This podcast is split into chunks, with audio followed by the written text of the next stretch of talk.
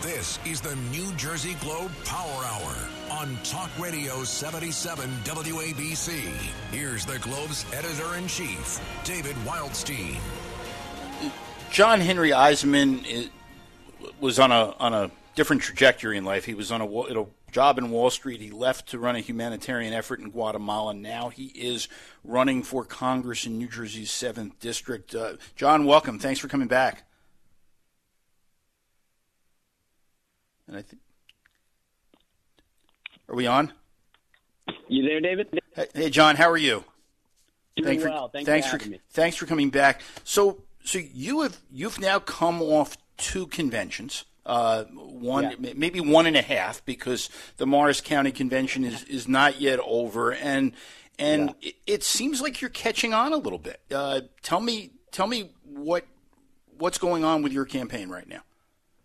I mean, what's going on is, is we're doing the work. Um, you know, when people ask us how we're going to win in November, it's the same way of, of how we're going to to build this organization and win in June, which is out energizing, out organizing, and outworking the competition. Um, we started that in Hunterdon, where uh, I believe by now, between the last two conventions, we've knocked on 1,247 doors. Um, these are committee people we're hitting uh, two, if not three times, with a message that wins, um, which is you know, the status quo uh, GOP right now is is polling that they're going to lose again in November.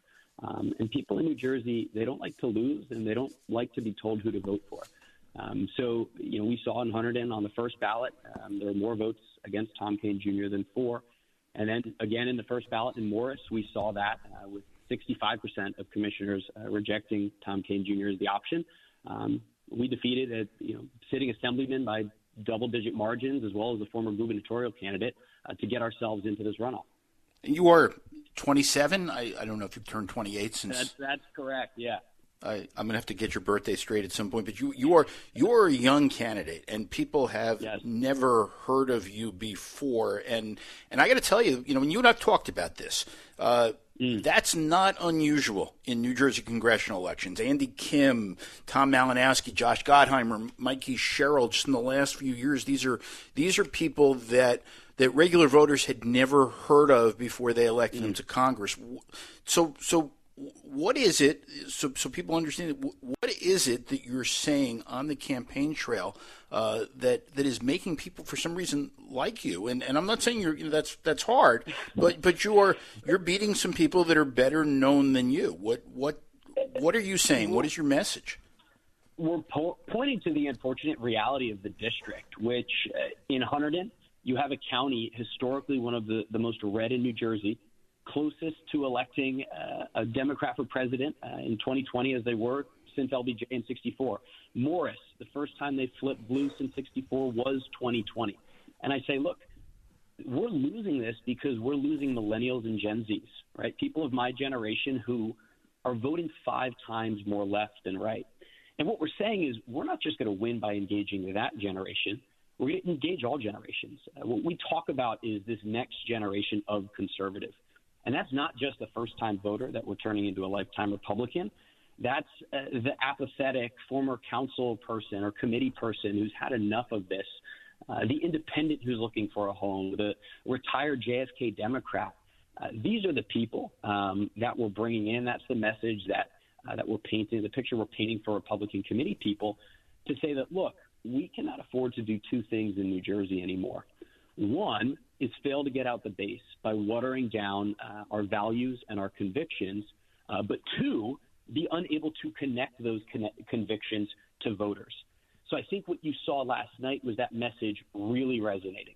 You have, you know, folks like Phil Rizzo who is jumping districts and jumping offices, you know, and just a firebrand waving the the Cawthorn endorsement flag. Um, people in the district understand that that's probably not a path to victory here. But the reason folks like Erik Peterson have gotten traction in Hunterdon is people want a true conservative. People want a champion for our values. So what we're doing is, is we are that candidate, um, and we have the best organization of any other candidate in the race. You know, better than some that have been running for this seat for the last 20 years.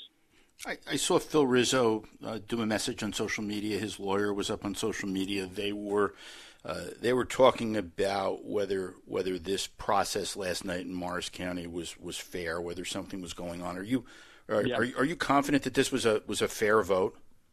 I, am confident it was a fair vote, but I, I, would like to quickly take you through what, what happened. And, and sure. Joey was there, so I'm sure you got uh, you know a download from him. This is but, New Jersey Globe reporter you, Joey Fox, who is everywhere. Yes, as you can imagine, a you know convention with around 700 people and 90% turnout uh, can be hectic. And, and, Laura Ali, the chair, and, and Anthony Despirito, uh, the executive director, the entire team did an excellent job. Um, like I said, the start of the night was great. But as votes started to come in and, and we entered that runoff, um, the process started to get a, a little muddy. Um, from the time results were read until voting started in NJ07, which voting did start, uh, started by the vice chair in NJ07 for the second ballot. It had been two hours. Um, so, yes, some people had left, some people had filtered out. Um, but I had about 50, 60 folks, whether they were uh, supporters of me in the first ballot a few Kean supporters we turned just uh, in the room in the next hour, and Rizzo and Peterson supporters getting behind us as well. So that was about the time as Seven was finishing up voting that uh, we were brought into a room um, of candidates and candidate representatives to say, should we postpone this thing? And our argument was that absolutely not. NJ07 has started voting. Um, and by the time we had finished that conversation without making a de- decision, NJ07 had finished voting. Um, so there were votes on a machine. Um, the second ballot was finished um, before we made that decision. So in 11, uh, both candidates uh, consented to, to, push off. Uh, in seven, uh, Kean's camp consented to, to, redo that vote and push it off. And we said, no, we would like to read the results because we were confident that, um, you know, we built the support in the room. Like I said, flip supporters from all other candidates, um, enough for us to win. But uh, that's not going to stop us from, from going out and doing the same work that brought us this result um, you know, to, to, to, winning in whatever venue, whatever day this, uh, you know, continuation of the convention is. And I'm, I'm speaking with uh, Republican congressional candidate John Isemann, New Jersey's 7th District. Uh, former Vice President Mike Pence has said that, that New America needs to move on from the 2020 election and just just just take that and, and move forward. Is, is he right? I, I believe so, and and I think what we take from an election like this, um, we're going to get the results, and, and we're going to get the results that we've worked for.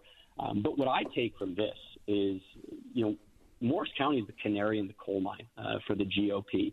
From Washington to New Jersey, when we put up the same candidate and run the same race, we're going to get the same result. And that's what Morris County rejected.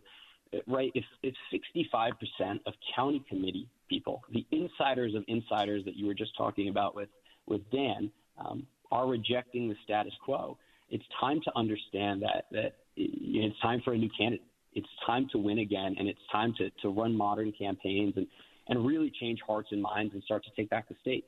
So if, if you get the nomination, and, and this is this is still as, as you know, I believe Tom Kean Jr. is the is the front runner, but you are you are as a, fair enough for now. You, you are catching on. Uh, if you are running against Tom Malinowski, uh, what is what is the case about Tom Malinowski not returning to Congress?